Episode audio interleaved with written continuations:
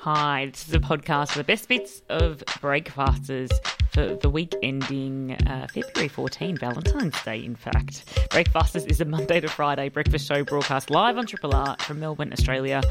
Coming up on this podcast, you'll hear uh, our conversation with Tony Lee. We talked about the ethical shifts in fashions and the fashion industry. We also had a bit of a chat, Jez, about bra. Speaking of fashion Yeah, speaking of fashion, about bra shopping, and uh, shoes, the perils of bra shopping, and I, and buying a hat, getting measured for things really. Yeah. And Michael Harden popped in for food interlude to talk about uh, how to think about eating more sustainably. It's very It's- interesting. it was a great conversation. Uh, also, we had Mark Dooley in. He's a filmmaker. Um, he's made a documentary called Repeat Attenders, which has a look at musical theatre superfans. Pretty amazing. Uh, and also, we had our final Chubfish Labour Watch. Daniel Burt is not here right now because he's been a supportive and Confident calm, and calm birthing, birthing partner. partner. Um, also, uh, great to have um, Iliza Shlesinger back in uh, in the studio to have a chat to her. She's a big um, American comedian here on tour. Uh, and also, we're very excited to announce uh, our the release of our compilation album, Breakfasters Live. Yeah, volume, Volume one. one. It's got over 40 artists on it, uh, compiles two years of Breakfasters live performances. It's on Bandcamp right now. You can stream it for free, but you can also purchase it. And if you do purchase it, that money goes to um, a couple of organisations supporting the fire relief. Triple R. Part of the National Sustainable Living Festival, the event Undressing the Fashion Industry is a day of ideas, demonstrations, and sessions set to look at the ethics of what we wear. And sharing his insights on a panel discussion on the day is Tony Lee, lecturer in fashion branding at RMIT. And he joins us now. Tony, welcome to Breakfasters. Good morning. Thanks very much for having me. Our pleasure. Now, uh, sustainability was a bit of a theme at the Oscars. Did you happen to clock any observations? I, I see that Kaitlyn Dever had a Louis Vuitton gown uh, that was sustainably and ethically made. Is this catching on? Oh, I, I 100% think so. I think that in the age of live streaming and uh, um, influencers, uh, it's, I think it's very important for celebrities to be able to um, signal, I guess, some of the values that they really care about. Um, uh, I also noted that um, one of the actresses wore a gown that had sewn in uh, all the All the female, Female female directors, directors' names, which I thought was really fantastic. Yeah. Yeah, a bit of fashion. we know we talk about fast fashion, and I think increasingly we understand that fast fashion is bad for the environment. Uh, but for those that maybe don't know, could you talk a little bit about kind of the ongoing impacts of the fashion industry as it stands at the moment? Well, fast fashion uh, originated as a, a term in the in the early '80s uh, when quick response uh, type manufacturing started to come into play, uh, and uh, it quickly became synonymous with uh, a two week kind of cycle between runway to stores. But over time, it's increasingly been known for how fashion has gone from wardrobes to bins quite pretty quickly after that as well. And I think it's in this um, this this era that we live in when it's about being always on but always fresh as well. You're constantly doing it for the gram, so to speak. um, it's it's it's just part of sort of the uh, societal sort of um, expectations uh, to sort of constantly be seen in the latest fashion or not being seen in the same outfit twice in a row, which is kind of mm. ridiculous in the scheme of things. But um, it, it, in terms of impact, um, the the fashion industry is estimated to be to represent something like ten percent of all global emissions and. Mm 20% of all water waste uh, globally also.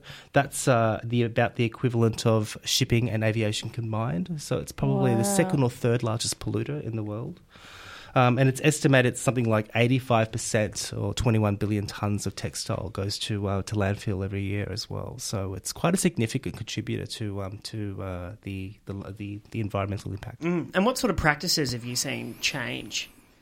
Uh, there's a lot more uh, ever since uh, that um, that fateful day in uh, in 2013 when the Rana Plaza uh, collapsed in Bangladesh. Um, there's been a lot of effort from a lot of large organisations to show their um, uh, their, their sourcing, the ethical sourcing, look at their uh, um, transparency uh, in terms of their uh, uh, supply chain. Um, so we've noticed a lot of that kind of activity happening. So transparency has become really, really popular um, as uh, more beyond uh, the corporate social responsibility uh, kind of mechanisms. But uh, we're also sort of seeing a lot more organisations invest in circularity, what's known as circularity, this sort of notion that items can return, can be returned and upcycled or recycled in some instances. So they're working on technology at the moment that uh, makes clothing um, as easily to recycle as paper and Mm. cardboard. So there's significant advances in terms of technology. I- I've noticed a lot of my friends this year, at the start of this year, said they're going to commit to not buying new clothes. Yes. This kind of seems to be a, a big push. Is is well, I'm kind of interested in this, where this has come from, and Yeah. also if it's enough for us simply to drop our clothes off to, to say Vinnie's and then to go to a shop where we buy secondhand clothes, or is it also about the rate at which we're consuming? Uh, and which one's more important? So we talk about we talk about fast fashion. The opposite of fast fashion is slow fashion, and there's a few tenets that are involved in terms of slow fashion. One of those tenets is to buy vintage when you can, but also to buy to think about buying clothes that last longer. Uh, so being more selective about the clothing you wear, um, being very aware of uh, ethically sourcing and sustainability and eco sourcing. Uh, and in addition, also thinking about buying uh, more locally. So uh, brands that uh, have a sustainable uh, ethos, but also those that create smaller collections. Uh, so it's not about mass production; it's about sort of more particular kind of collections. So there's certainly that kind of um, vibe that's going on. In addition to the fact that a lot more people are buying vintage these days, and I do think it's it's evident because of what's happening with our climate crises, our climate emergency, uh, that people are really um, homing in on on these types of ideas. Is there a difference, um, or is there anything happening in terms of children's clothing? Because I'm sure there are parents out there so that true. would love to only buy clothes uh, from St. Vinny's or whatever. But at the same time, their kids are constantly growing. They're constantly got to buy new clothes, and it's easy to go and buy a five dollar t shirt. So, is there anything that kind of, I guess, the, the fashion industry itself or the manufacturers are doing to, you know, combat that kind of stuff? Um, you, you'd be amazed. I used to work with um, the likes of Vinnie's, and I used to sort of see what comes into uh, to their warehouses. Um, there's lots of trash with a lot of treasure, uh, but children's clothing is certainly one of the highest donated sort of um, item um, ranges.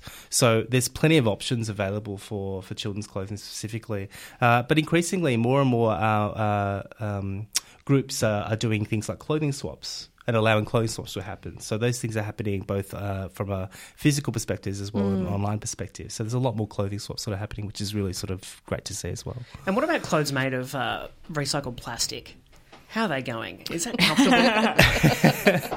It's um, look, it's a viable alternative. It's better than I guess going straight to uh, to landfill. But uh, in the overall scheme of things, I mean, sometimes these plastics take 500 years to break down. Yeah. Um, and if you think if you if we there's estimates in terms of the type of um, textiles that are going to landfill, 60% of that um, has plastic in it, um, and they slowly disintegrate into microplastics. So it is an increasing problem, and I think um, it's you know it's within all of us to sort of really think about type, the types of clothing we're wearing Yeah. and thinking about how um, biodegradable those clothes are when we're done with them. Sometimes sustainable fashion can be a bit elitist in that not everyone can afford to go and spend $380 on a pair of pants because they're made in Melbourne uh, sustainably, which is really great, but it can be exclusive. Are there kind of responses to this? Are there ways that uh, sustainable fashion is becoming more affordable and more accessible? Mm, It's a it's a great conundrum because with uh, with mass production comes cheaper prices, Yeah.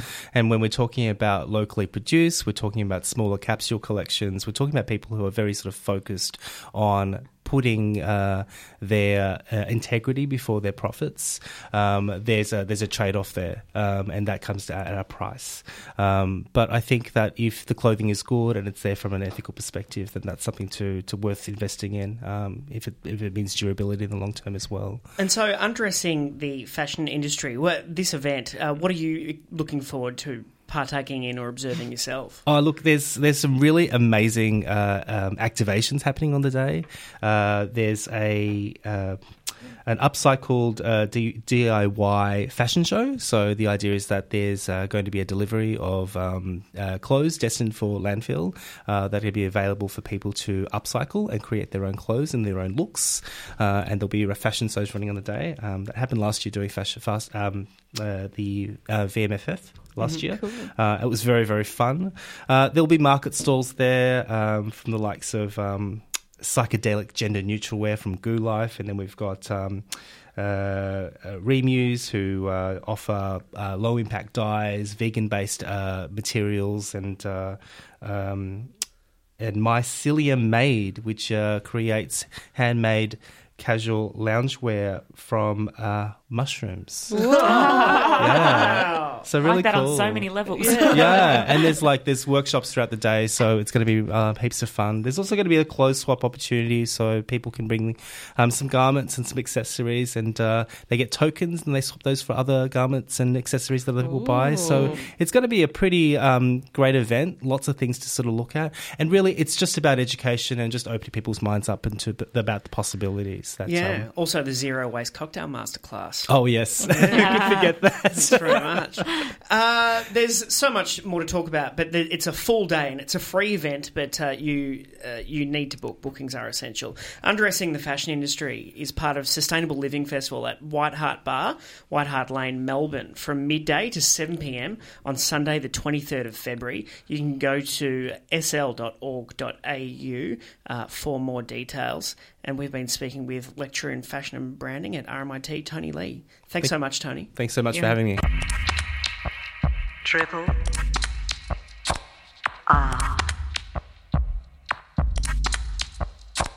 Uh, my sister was in is in town. We hung out yesterday. It was Oh, nice. sister? My, Pauline. Um, who lives in, in, in Albury. Yeah. Occasionally she'll come down to Melbourne, get a couple of days off. Do you mix it up or do you have a go to when you hang out? Oh no, mix it up. Yeah. You know, she'll just she'll just you know, she texted me during the show yesterday, just going, "I'm here. What do you do? Do you want to?" I'm like, "Yeah, I'm free. Let's go." Um, and it's always a it's a go to. Let's meet in the city. I'm like you know, family members from that don't live in Mel- often go. Let's meet in the city. It's like like it's convenient, but Yeah. it's like no, just come to my place. Or anyway, but f- Yeah. still, it was like happy happy to go to the city. Um, Because if you map to Melbourne, if you map directions to Melbourne, it always is calculated from the uh, from the CBD. Well fr- from the lo- from the post office, from the GPO. Ah, is it? Everything is calculated from there, And and, then if it's the there's no- one place where you cannot park. What, Yeah. Why is that?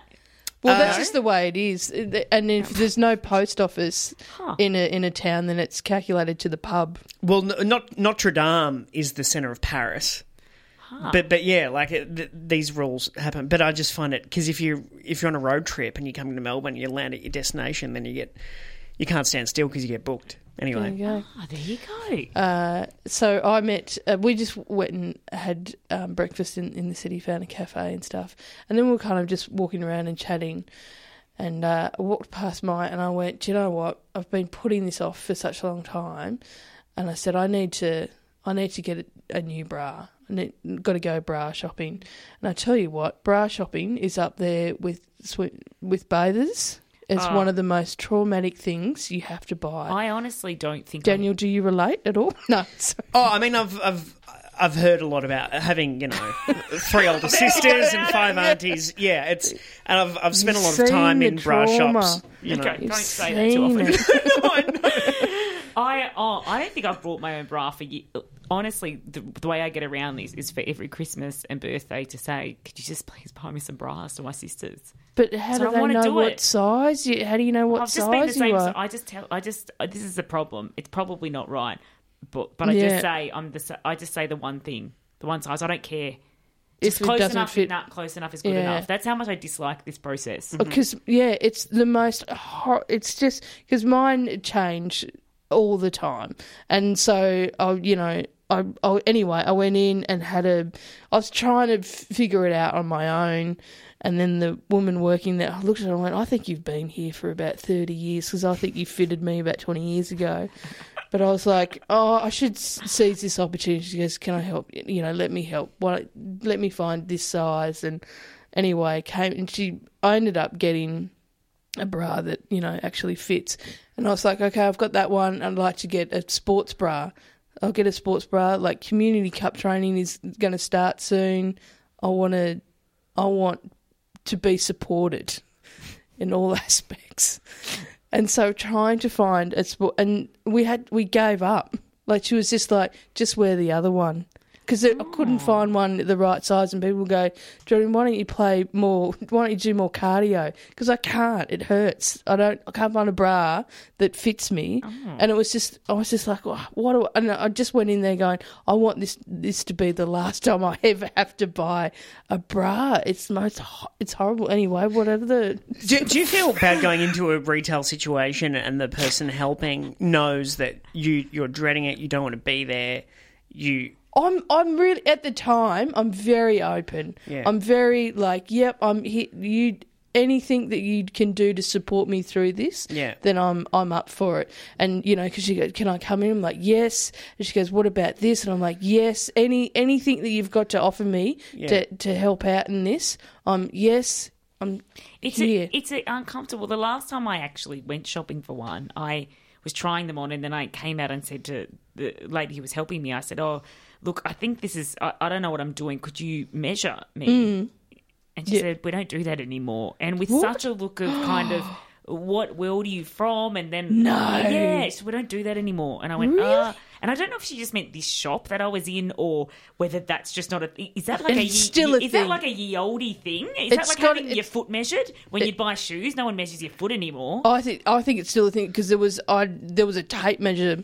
Eh, the woman that was helping, she didn't measure me, but there was a tape measure there. I think she didn't measure me because we could figure out, like, because I was so close. It was just like one size, you know, Right. cup size up, or you know, the other size down, and stuff like that. When So- was the last time someone brought out one of those foot measure things? You know, when you're a kid. oh yeah, you put your. I loved that thing. But Yeah. I've never, I haven't seen. I, th- I thought maybe measuring's gone out of style. Oh, maybe. No, I've seen them around. Maybe it's just for. I don't know. Once you know Oh, your size, you I know. had Your... my head measured during the holidays to buy a hat. Did you? Yeah. I, I Oh. um I went. You know what? I, I went to. Speaking of weird circumstances, so I lost my hat, my favorite hat in the world. That is, no one knows where it's gone. Thought of taking it to Italy. There's no photos of me with it on in Italy. No one knows where it is. Maybe you lost where it, it is. on the plane to Italy. I might might have taken. I've I've texted friends and said, and we've gone through a series of photos going, "Where's my when hat?" was the last time you wore it? Yeah. Wow. CSI Milliners. It, it truly is. Um, but anyway, it's gone, so that's sad. But then I was decided that I wanted to buy a new hat, and my partner said, "Why don't you go to the Hatters at under Flinders Street Station?" Mm. And have you ever been in there? Yeah, I have a hat from there. Oh my god! So it's like it's like going into Harry Potter world. I, I thought no one goes into that shop. It's just there for because it looks cool having it next to Flinders Street Station. But you go down these tiny little weeny steps, which I think were designed when people had little weeny feet, and you go into this kind or of had a tight space to fill. or had a tight space to fill. And you go into this beautiful shop, and it's there's people dressed in su- suits or was wearing suspenders and wearing hats, and it's like a different world. Wow. And it was packed, like pumping. I had to kind of hassle, Wait and turn. Yeah, I had to ha- kind of hustle a little bit to get to get seen. Uh, and but it was the last most truly uh, kind of I don't know extravagant experience I Yeah. had going shopping because they got out this head measurer and um, dust dusted my hat off and m- measured how my face fit the brim and I'd never experienced yeah, it was, it was so cool You won't hear we don't do that anymore in that joint. no there was no we're not here and it was it was so cool um and I spent too much on a hat but you know You can never sp- spend too much on a hat. But what um does it? So it just fits your head real. good. What if it's windy? Like it, it will stay on your No, head. the only problem is the lady did say to me she'll be able to fit two fingers between your head and the brim, and I said I don't think I can do that. And um, now I might be. Then it's it's shrunk a little bit. Oh, Yeah, so I don't know. I don't know if it's too tight. Can we see a line when you've worn it all day? No, but I'm getting a little bit of a headache Oh, afterwards. But I don't know if that's just because I'm not used to Out in the wearing. sun Because my or- la- my last hat was actually too big. Like most of my bras was too big for me. right. And so maybe I think I'm wearing how I think this is how a hat is meant to fit. Yeah. And I'm just not used to it. Also, it's made out of rabbit, and I've got to keep it away from Ralph. That was a specific instruction. why did you? is he trying to get it pregnant? yeah. What? No, because the dog might eat it. The dog Oh, might right. eat it, Sorry, yeah. I thought maybe the fur. Oh, Sorry.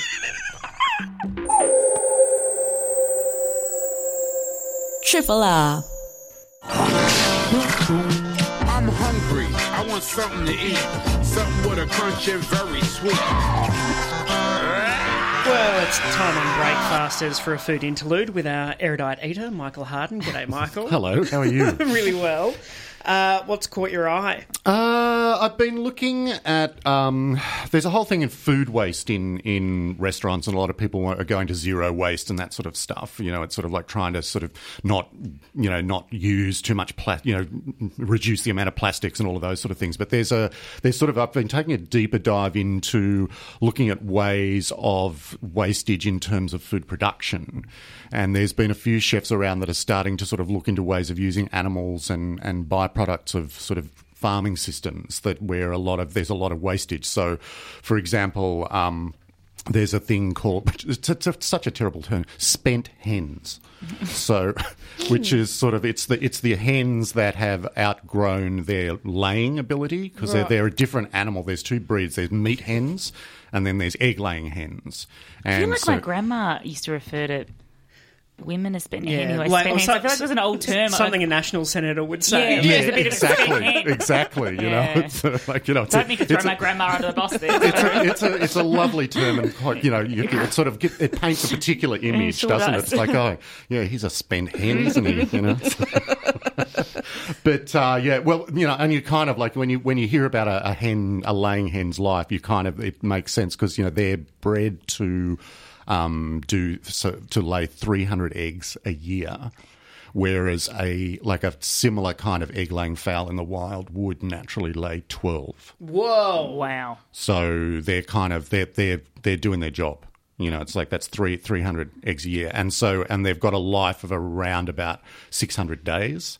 And at the end of that, they they become spent hens, and then a lot of the time they are basically slaughtered and turned into compost, or they're um, made into pet food.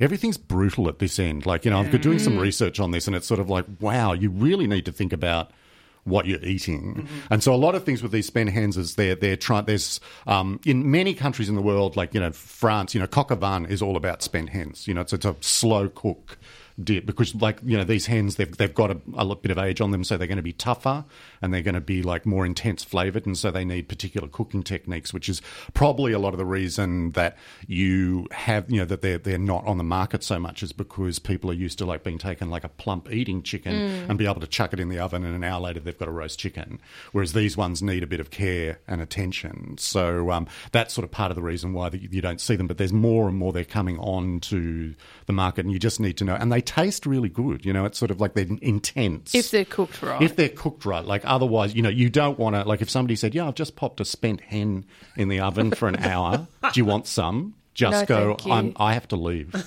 So.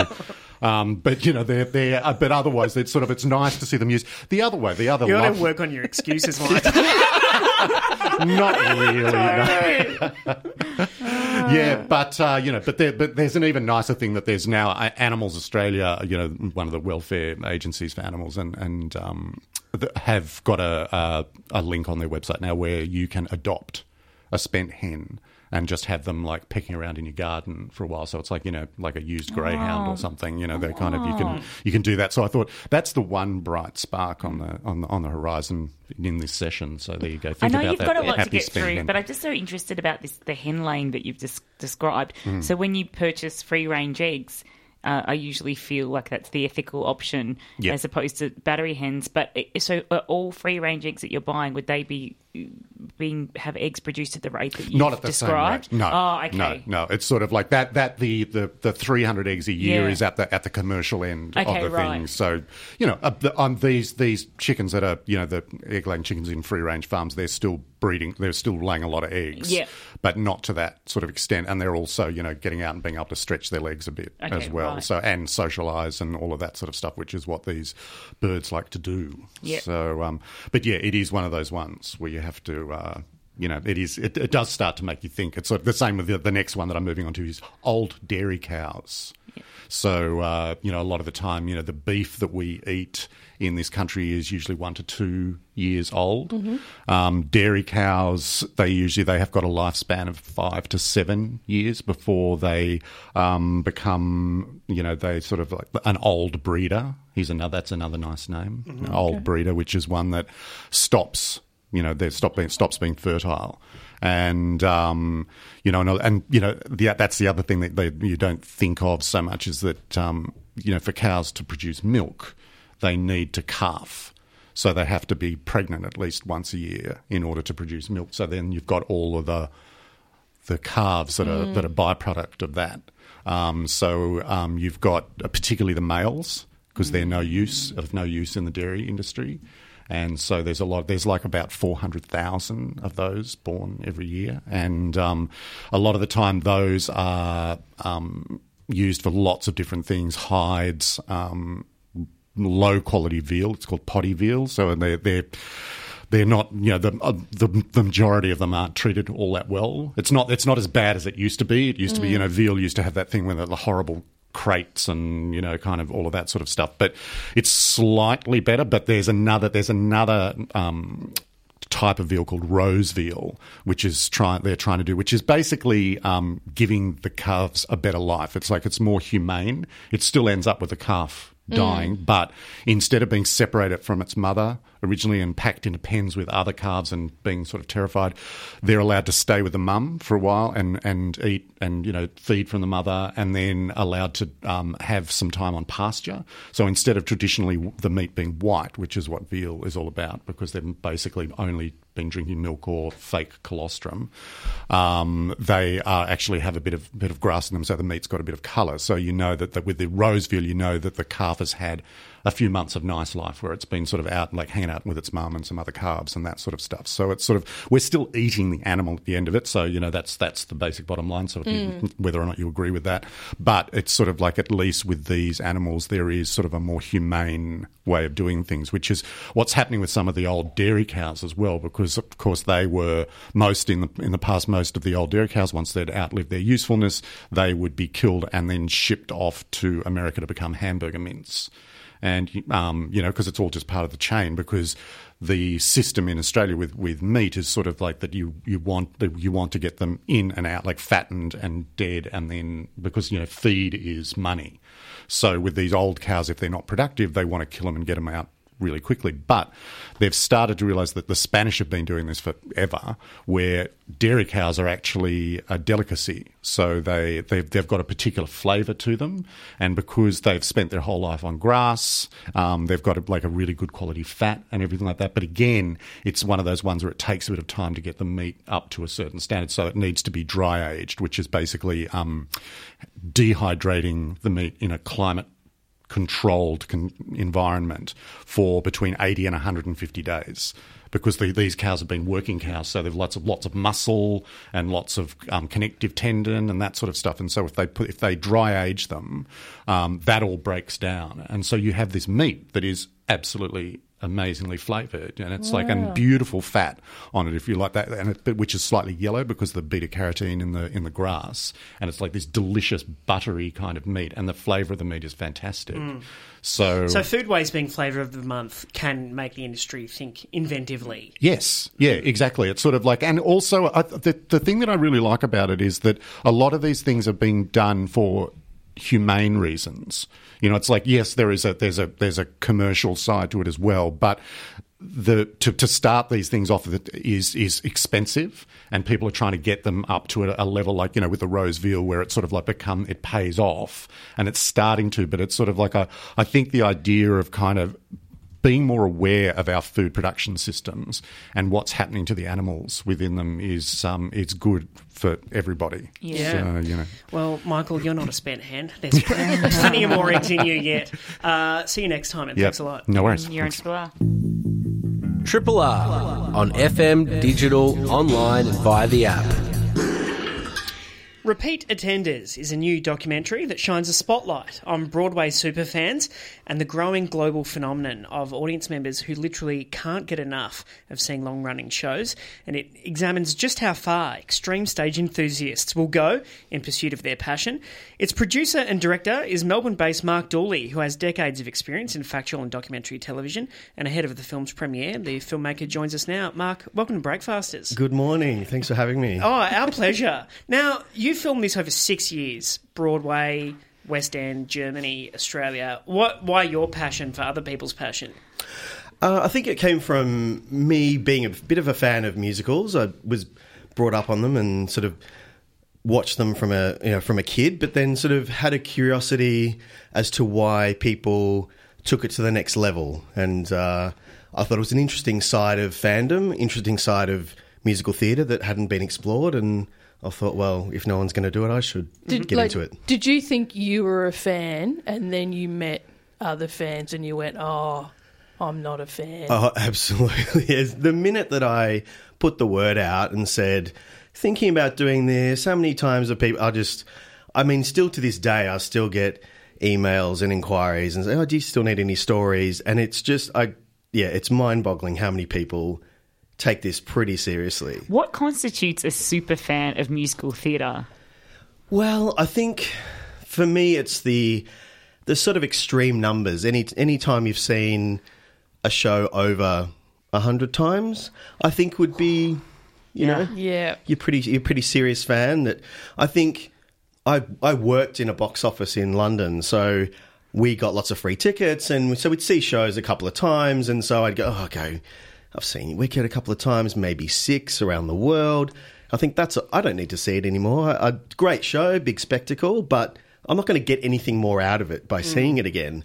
And it's yeah, it interests me as to why people keep going. What is that thing that's driving that ambition? Are there any uh, characters or um, people you follow in the documentary who have a particular love of a show, and you're like, oh yeah, I, I get that one maybe more than the others?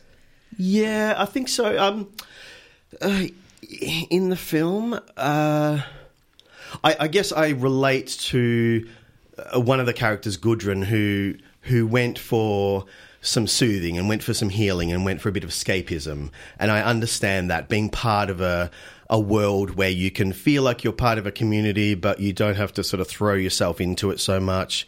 You're in an audience.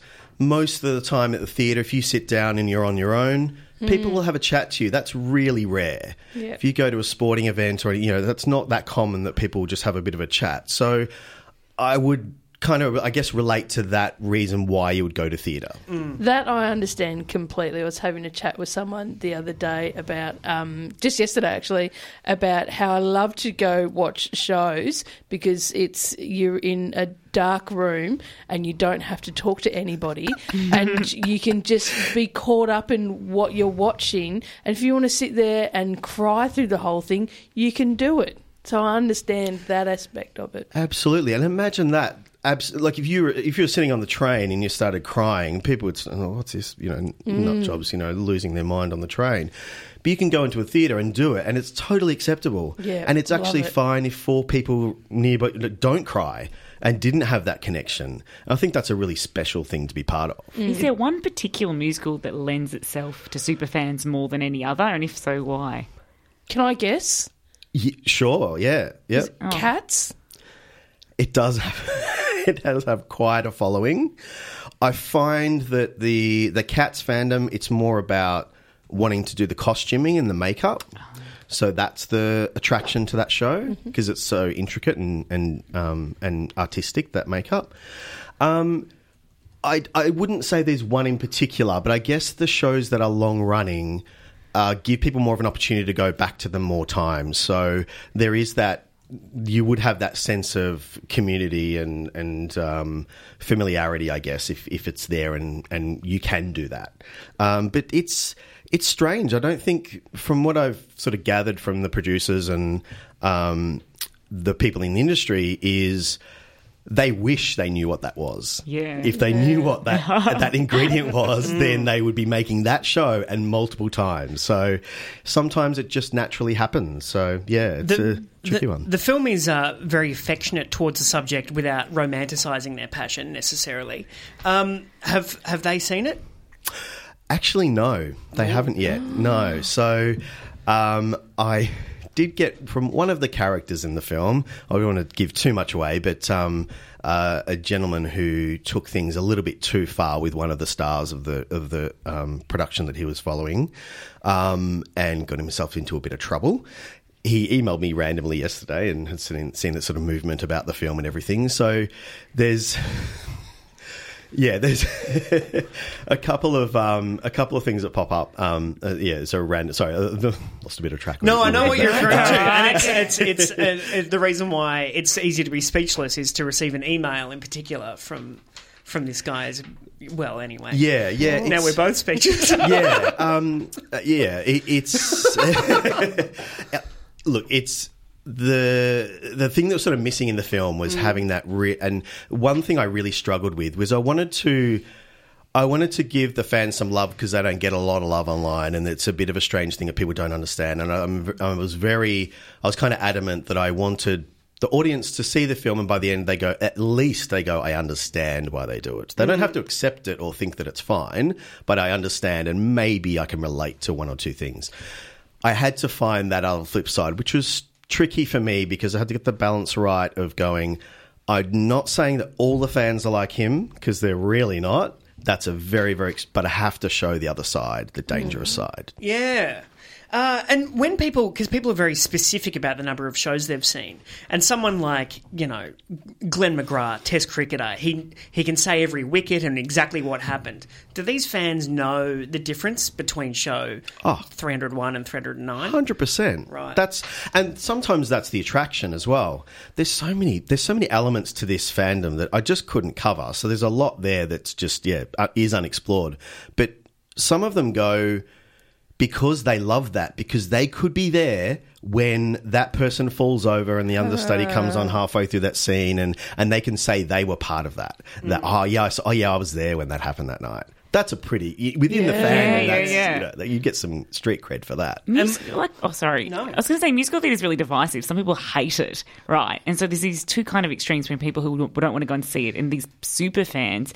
Well, in the process of this, have you been able to identify something that happens to humans or what it is in a human that makes them like theatre, musical theatre, and what makes them dislike it? Like, is there a something that you need to have?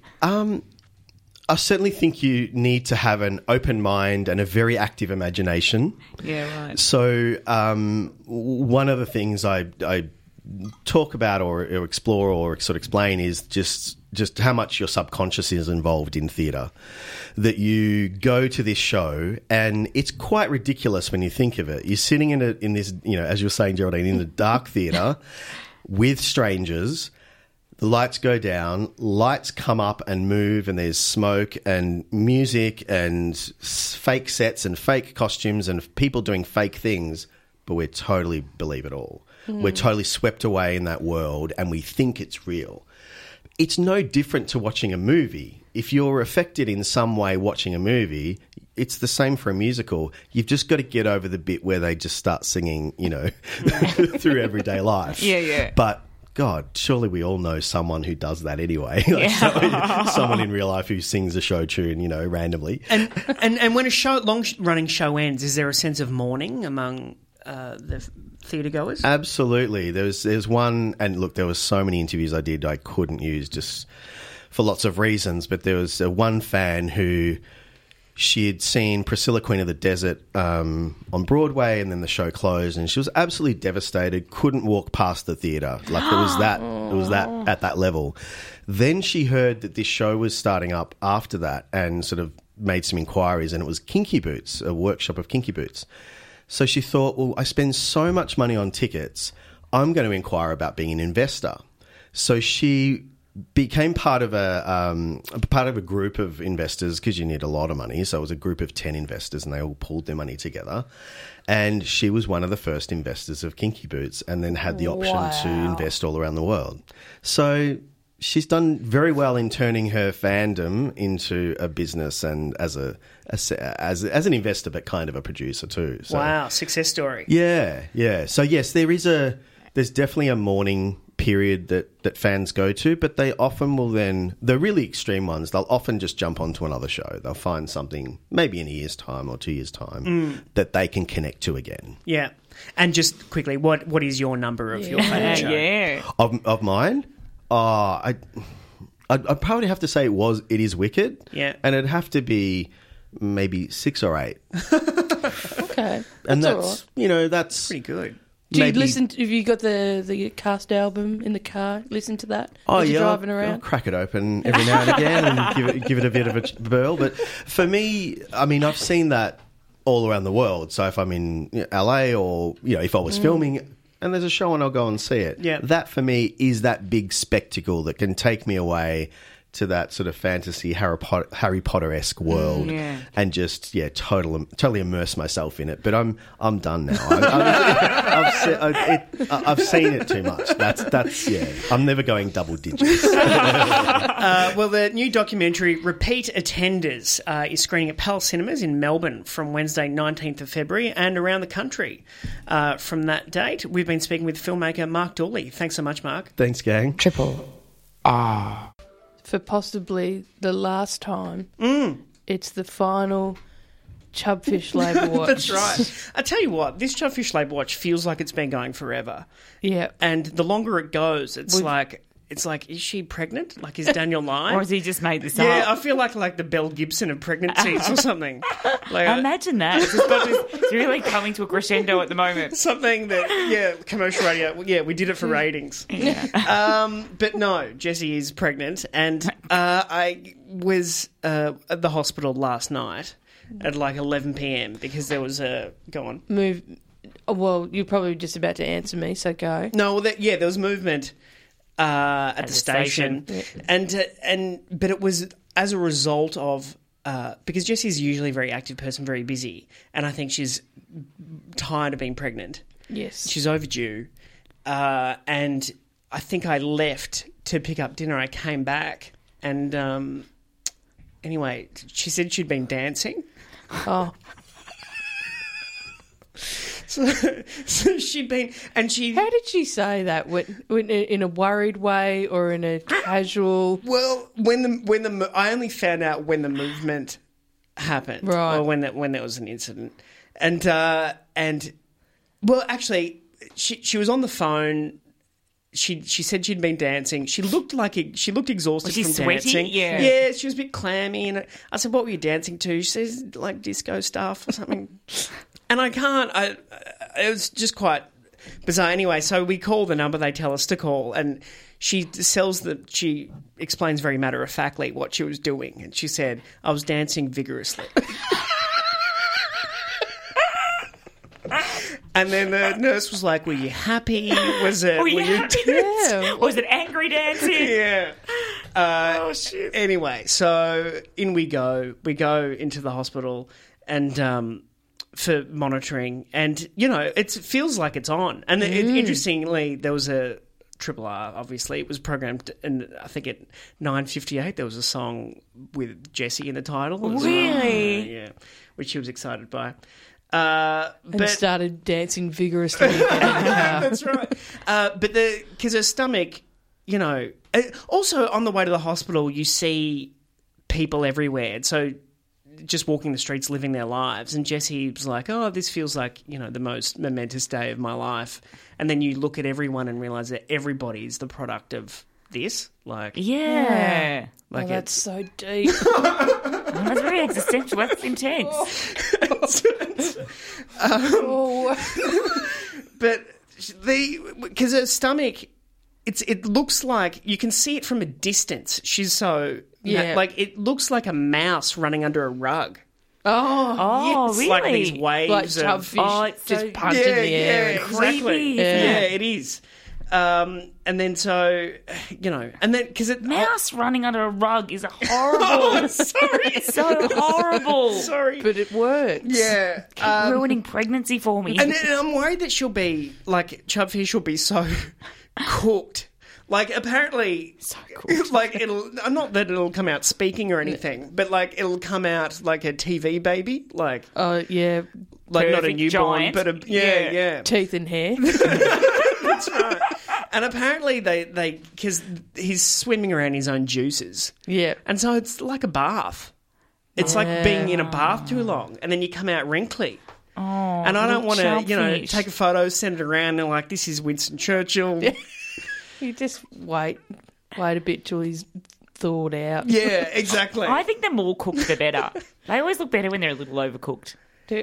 Yeah. Yeah. Well, I also we I think she was probably dancing, and I don't know. I haven't asked really, but the uh, the idea we were talking to Dr. Jen yesterday, who was also kind of just had an aversion to an induction, like having yeah. the birth date of your baby decided by an obstetrician. Yeah. Uh, uh, yeah, I, I think it. it's more about the pain of the induction. Oh, definitely, Oh, definitely, uh, absolutely. Uh, but but Jesse, yeah, Jesse flagged that as maybe a fifth order concern. But uh, uh, but, but yeah, like I, uh, so it could happen any second. Um, you know, and So then How do, Last- you, how do you feel? Like, do you, have you had much sleep? Do you feel not really because she also sent me to the car at three thirty a.m. Oh my God, to get a dang mouth guard Oh, from because right. we we put a mouth guard in so the bag. she like in in is that mouth guard so she can grit her teeth through contractions throughout the night? I think so, for- but she needs in it now for some reason. Yeah, Right. Mm. maybe she's maybe it's painful and she's grinding. But also, people call up for intel because there's a sweep for the birthday.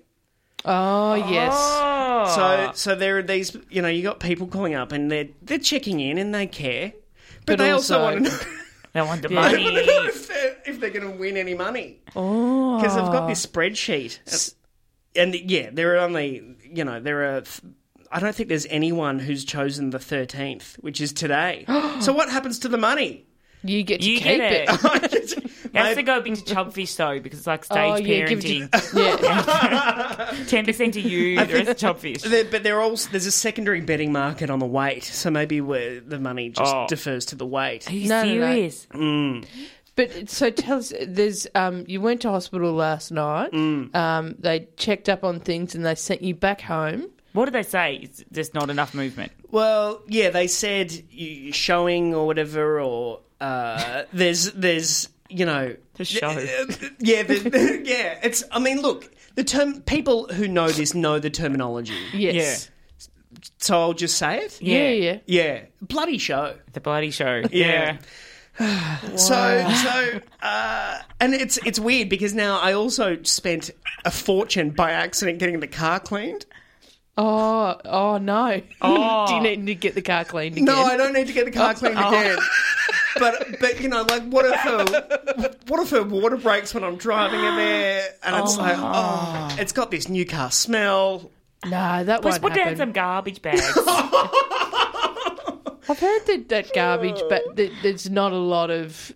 Um, not, not a lot to show. yeah, well, when the waters break, it, it doesn't happen like it does in the movies. Right. Okay. Yeah. Um, It's not like a bucket. No. But it's- uh, so she's back at home, and um, now you just we're just waiting now. Just waiting, expecting any second. She's in pain. Oh, really? Yeah. so it's but- but, there's another appointment at the hospital, like after the show. So you know, after our show. Yeah. Uh, not the bloody. No. Oh, okay. Although that's what we do call breakfasters. uh, and then because the monitoring takes a while because you've got to sit there and Yeah, yeah. you know, and because you got to sit there for a while so they have enough intel so you can see patterns emerge. Ah. So, and she was reading. A, she made me read a book to her. oh, that's nice. Yeah. What book did What you a read? great idea. It was it was Discworld by Terry Pratchett. Oh, Oh, but it's and I don't think we're, neither of us are real fantasy readers. yeah. I was going to say it's an interesting choice. Yeah, yeah. So I'm like reading about spindle whistles and all this sort of stuff. Wow. I wonder what that's going to do to chubfish. yeah, exactly. Uh, but yeah, and, and so this might be it, and then so I'll be away for two weeks. Yes. Yes. Mm. From Monday. And you're going to be replaced by Daniel James, James. temporarily. Yes, yeah. Which is might be confusing. So maybe we'll call him DJ. Oh, Do you reckon he'd be okay with that so people don't think you're the same person and get confused? yeah. Who doesn't want to be called DJ? yeah, I Yeah. love that. Like Yeah. Full House. Yeah. Uh, but it's also DJ Tanner. there was also the when we were in there, they were like, "What time did the did the incident happen?" And uh, it's always interesting because I felt like I was being interrogated by a policeman.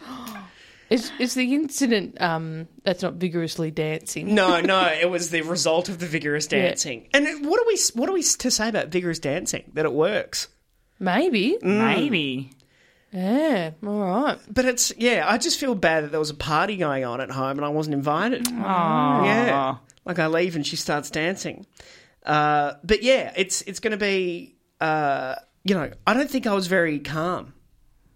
Oh, really? So you've already had an insight into the birth think partner I, you're going to be? I think I was. Well, I missed it. I missed the turn off to the hospital. so Jesus. straight off. God, you have one job. yeah, one job.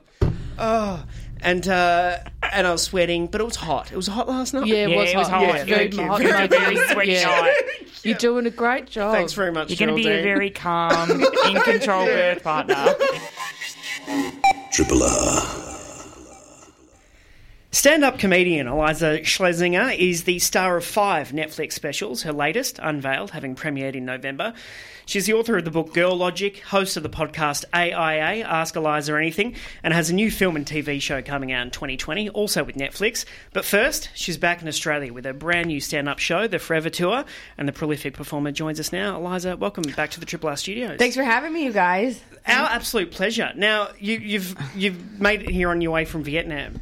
Oh, I'm not going anymore. Oh, really? Oh, oh, there's this the coronavirus really put a kink in my plans. Ah. Yeah, I was going to Vietnam, I was going to Hanoi and Ho Chi Minh City and Bangkok and at the buzzer like an hour before coming to Australia, we decided to cancel it just because you, You just don't know. You don't Yeah. know and you, you're just like none of us are getting all the information and my nightmare would be getting I mean aside from getting the virus would be getting detained in like Korea on my way home. Oh, like yeah. an I am legend situation where they scan your temperature and then I would just I've got a lot of stuff I gotta get back for. So well it will always be there until global warming takes takes us all away. It will always What, be what there. are you going to do instead now that your schedule's opened up? I go home, I see my family, I kiss my dog right. on the mouth. I won't spend my birthday on an spread, I'm airplane. sure. Yeah. Oh, mate. So gotta get home. Uh, now, your your comedy is is so uh, so physical and uh, but there's there's more than that. I, there was No, a routine it. of yours where That's you pretty you use the word corpulent, Yes. and I was like, I don't think I've heard a stand up use the word corpulent. You- And then you went back, you checked your files, and you're like, confirm. But I was, I was so like, how how long do your because you're so prolific, you've you know five specials in quick succession. How long does a bit take to generate? Like, um a nice corpulent bit that's Yeah, got a lot of yeah. good words in it. Uh, you know, a bit could take. Sometimes I can hear myself. There we go. A bit can take a moment. It can take months. You know, you're forever polishing these things. So the act that you see at the beginning of the year is very different than the act at the end of the year. So when people are like, "Oh, if I come out, is it going to be new material?" It's always new. It's always mm. jif- different. When you record a special, this is so cheesy. It's like a bottle of wine. You're capturing it in that moment yeah. And uh, it'll never quite be the same. Even if you do the jokes the next day, you're always coming up with stuff. How many gigs are you doing uh, a week in the lead up to before a special? Like when you're writing a new show, what's your what's your weekly schedule like? Well, so you tour.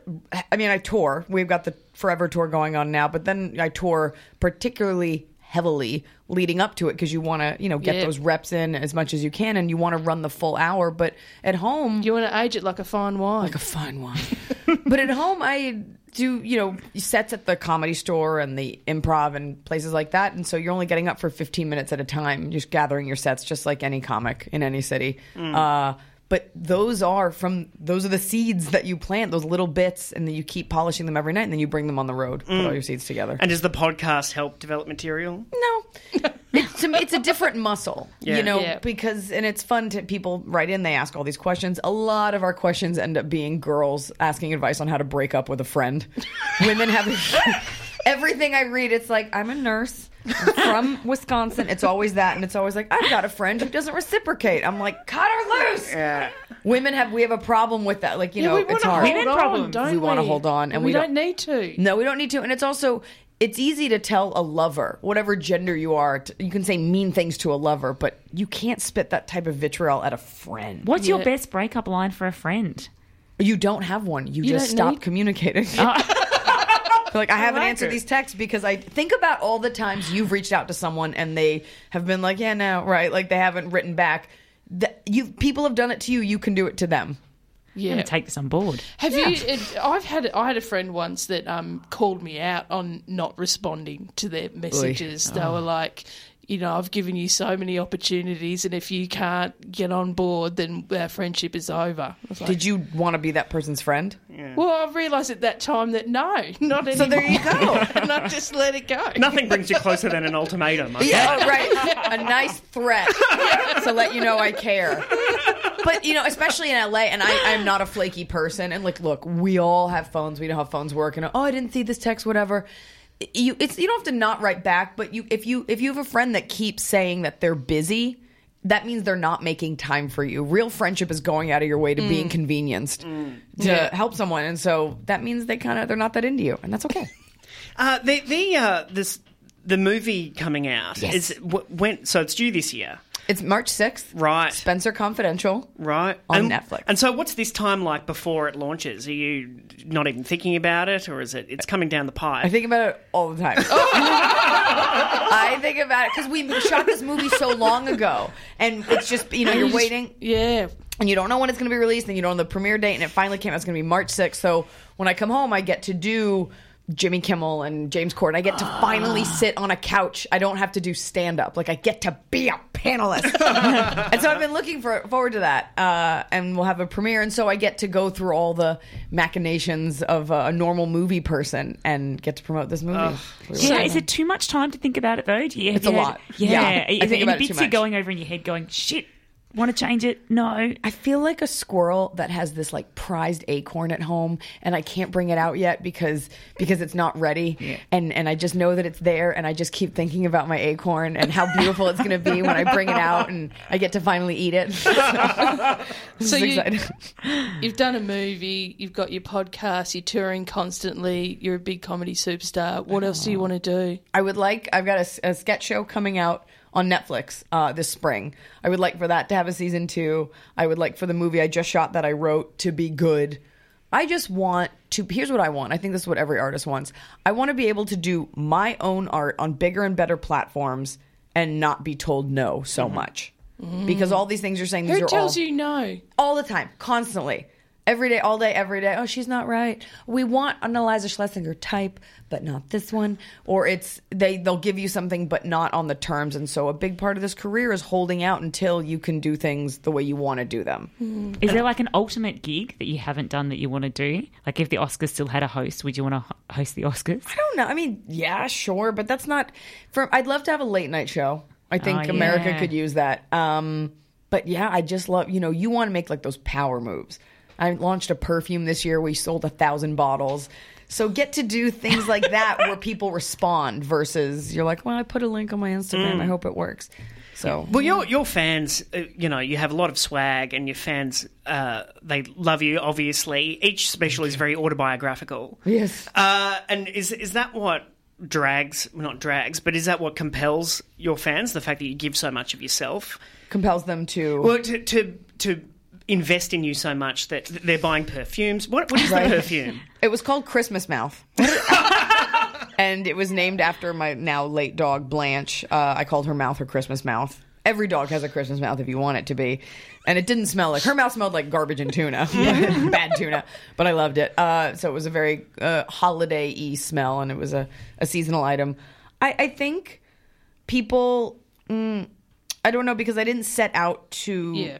Comedy's a very selfish thing, and we act like, oh, I'm making people laugh, so altruistic. It is selfish. It's selfish. You're a comic. Like to mm. stand up there. It's the only time I throw it. I'm like, you're, you're selfish. You Yeah. get it. You're standing up there, and you're like, I need this attention, but. The longer you do it, the more you realize, you know, I mean, you are saying the things that people are thinking. And what you begin to tap into is that people feel very alone and people are hurting in ways that if you're privileged enough to not be hurting that way, you don't realize. And so, whether it's a respite from their bad day or maybe they have something horrible going on, just to you, your comedy or my comedy, I found with a lot of people who tell me it's like, oh, this was the only thing that made me feel better. Whether they're speaking hyperbolically or not, uh, I think people need to feel good, and that's the outlet. And so, I think it connects, especially for, for women in particular as another woman saying, I feel that way too, and that's okay. Even I need that. I need to uh, measure myself against other people to know, like, it's okay, down to a fashion item or just a mood, you know? I feel bad, and another woman saying, "Oh my God, me too." Just letting you know that you're not alone.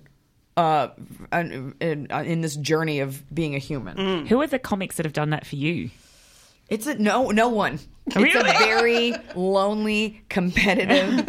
uh, I don't know. It's for me. It was less about checking in because I never thought to check in with anyone because I grew up in Dallas, Texas, uh, so not anywhere near Hollywood.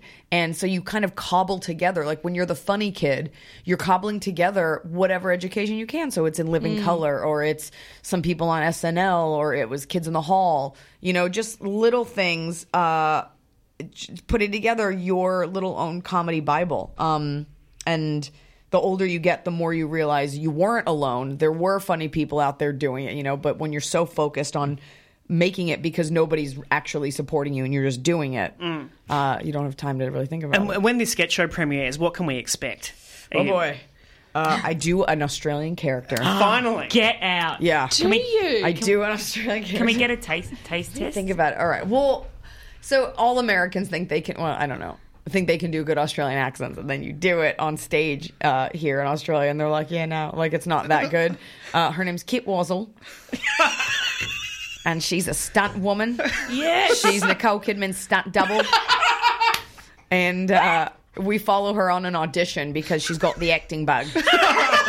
And uh, so we see her on an audition. That's and- pretty good. It's not bad. a cou- I mean, I had, I had, because I'm not impro. Well, I guess we did a little bit of improvising, but I had the lines. And one of my good friends, um, his name is Waz, and he uh, comes to LA every couple weeks. So we're, and he lives in Sydney. Uh, so I called him and I was like, I, first of all, I made him watch the rough cut, and I was like, Yeah. is the accent cool? He's like, eh, eh, good. Like it's no one's gonna think Australian. And there's even a moment in the sketch where they're like, "Are you South African or Australian?" I'm like, "Yes." but he gave me a phrase I had never heard you guys say, like stand out like dogs' bowls. And Yeah. so I put that in, and then I have a moment where I run into a wall and I yell for Queen and Country. And so trying to make it as Aussie as possible without being so Aussie that the Americans don't get the references. Yeah. So I think it's all right. That's Why? gorgeous. And and just uh, That's while- only one sketch. yeah, yeah. Uh, um, while you're in the country, uh, you know, you're a wildlife lover. Would, is it a stretch to call you an amateur ornithologist? I'm, uh, it's very stretched. Okay. What's below amateur? Just regular person? But you love birds. I don't love birds. I don't, I know I made a joke about Okay. birds, and people, you're not the first person. I'm only laughing because this girl recently was like, and I heard like it was in my bio. She was introducing myself. She was like, she's an ornithology expert, and I was Oh, like, it's well. just one. No, I don't know anything about birds. It was just the. I know you're setting me up for a bit, but I No, but you, no, but you're I'm in. so sorry. I just realized what you were doing. No, but I'm, I'm, I'm just thinking about. you think I'd be better at this? He's like, I'm just trying to do my job. I'm, I'm leaning. I'm so, I'm so sorry. Very early. I'm so sorry. I'm just leaning towards your passion for wildlife while in Australia. Yes. And may I just say, as a Californian, our hearts bled for you guys. Uh, just watching you from a world away going through it. And I get goosebumps thinking about it because I. I'm sure you all felt helpless, and we felt so helpless because not only is it an entire world away, you know, Australia is an island, and you're, it, it's you watch it, and you're like, what do I do? Do I donate a hundred dollars USD to, uh, to the Red Cross? Like you don't know. So you know you do, and you set up stuff, and anybody over here, you know, I would retweet or regram their stuff, but when it's foreign and it's a disaster, you you feel so helpless and disconnected as well. completely. Yeah, Um, yeah. And so the most I could do, we have uh, buckets that will be set up for collecting at my shows to donate money uh, to different funds, wildlife funds. We've got people Awesome. coming, just trying to do something because you know California goes through those things as well, and it does hit home, and it is. You know, this sounds so weird, but like when it does affect celebrities, isn't you know people because when it's rural, people are Yeah. like, oh, it's them, it's out there, and when it comes into your city, it's such a clear and present thing, and it's so much more visceral. And, and uh, Can I give it. you a hot tip and where to go to check out some cool wildlife? Yeah. Go to Healesville Sanctuary and go to the um, bird show. Is that here in Melbourne? Yep. Sean. Bird sanctuary, but all your animals and just watching them and the koalas and just cut to me like on the toilet back in America, like this koala doesn't have a mom. That's right. So people are dying everywhere, and I'm like, this koala, like it really tugs at your heartstrings. Are your quokkas okay? Oh, I think so. Because it's an island. Because they live on their own island. Yeah. Yeah. Okay, They'll gonna- probably be the only ones that are okay. That's right. Can someone bring one? Can someone smuggle me a quokka? Absolutely not. Oh, Well, the Forever Tour is on uh, this Saturday, 15th of February at Hamer Hall. You can go to, to artcentermelbourne.com.au uh, for tickets, and you're touring around the country as well. yes, going to Brisbane and Sydney as well. Oh, it's all happening. Uh, Liza Shlesinger, thanks so much for coming in. Thanks, you guys. Triple R on FM, digital, online, and via the app. There is no denying that some of the greatest albums to ever be released have been in the form of a compilation. Agreed. Totally, Totally agree. agree. In fact, the first record I ever owned was a compilation. Which one was it? 100% hits 94 or 93. So I think the nineties were the peak Yeah. of, um, especially Australian pop. Australian Um, pop, and yeah. also it was still a very time. It was a time of much genre confusion, so they weren't yet kind of. So on that compilation, you could have East Seventeen, it's all right, but also the Pretenders, I'll stand by you, which as a five-year-old or whatever I was, Yeah, loved it. yeah. Oh, it was uh, there was so fresh. there was Oh, smash hits. There was um, all the others. uh, they classics, but then and, but then you can move into there's the comp, those compilations, and then I think you can include like movie soundtracks Oh into yeah, these compilations. Nineties albums was as well. peak movie soundtrack. Romeo and Juliet, Reality bites. uh, Trainspotting. Oh, the Trainspotting one. Um, Cruel Intentions. Oh What yes, classic. Yep. These are all great compilation albums. Then you move on to there's the the charity, the ones where the people release songs, uh, make an album to raise money for charity, uh, and there have been some um, terrific ones out there. Let's be honest. Um, I the ones that spring to mind: "The Spirit of Christmas," which is the Myer album. It started in 1993. I don't know. I don't think I ever encountered the spirit of Christmas. Didn't you? No. Oh, what kind of Life did I lead? no? What, What- was that Scrooge? Were you living? Oh, life Were yeah. you living? the um the Spirit of Christmas album it came out every every year. Did it? Myer would sell it, and it'd just be all your classic Australian artists, like your Bit of John Farnham, John Farnham, Tina Arena. yes, Marina Prior, correct. Beautiful. Chocolate Starfish, yes. They were the nineteen. It started in nineteen ninety three. Went to it was over twenty five years. They only stopped doing it in the last couple of years. The- but they had Johnny Diesel. Yes, he was in one of them. Um, it's also um, worth pointing out that they didn't do one in 1997. Instead, they did release um, Diana, Princess of Wales, a tribute. Sorry, I'm not laughing at Dinah's No, passing. but it's that's you know it's timely. really. some really there's some classic songs on there. I'll be missing you by Puff Daddy. Oh Um, God. Yeah, there's really all beautiful songs on there. I'll be honest, looking at the um, at the at the list. Um, uh, oh, but going back to charity records, you know the first one uh, was released in. Um, they they think this this is to be the first. Is George Harrison um, released a song called Bangladesh. Um, Ah. yeah, and that was to raise money for um, UNICEF fund for Bangladesh refugees. They reckon that was the first Mm, in- charity record. Yeah, in July 1971. Um, and then the only other one that came out in the 70s in 1975 uh, was Santa Never Made It to Darwin. Bill and Boyd rebuilding Darwin after Cyclone Tracy. You know, I was just thinking about Cyclone Tracy this morning. Do we? Yeah, There didn't. I didn't need to say that out loud. That's all right, No, but that's I was. right. Okay, that, well, that's there you go. Yeah. That I feel like there's not. A, it's not a. You don't see a charity compilation record. As often as All you used much, to. Like, but 80s was peak for, you know, raising money. Obviously. That was a year of. That was you know Yeah. that was a live aid. That was Yes. big people come together, sing songs, and Yeah. we raise money. I mean, there's in the UK they've Bono. got comic relief, and they still do that Oh, yeah. every year. But in terms, like especially in America and stuff, it's you know, it was definitely 80s were peak. Like, do they know it's Christmas? Band Aid, all of that. Oh, your Band Aid, that's what it was called. Mm. Ah, Bob Geldof. Yeah, Bono yeah. leading the charge. Also, I didn't realise that um, that's what Friends are for. You know, the Dionne Warwick, Stevie Wonder, Gladys Yeah. Knight, and Elton John. That was to raise money for AIDS research. I did not know that. Neither did I. There you go.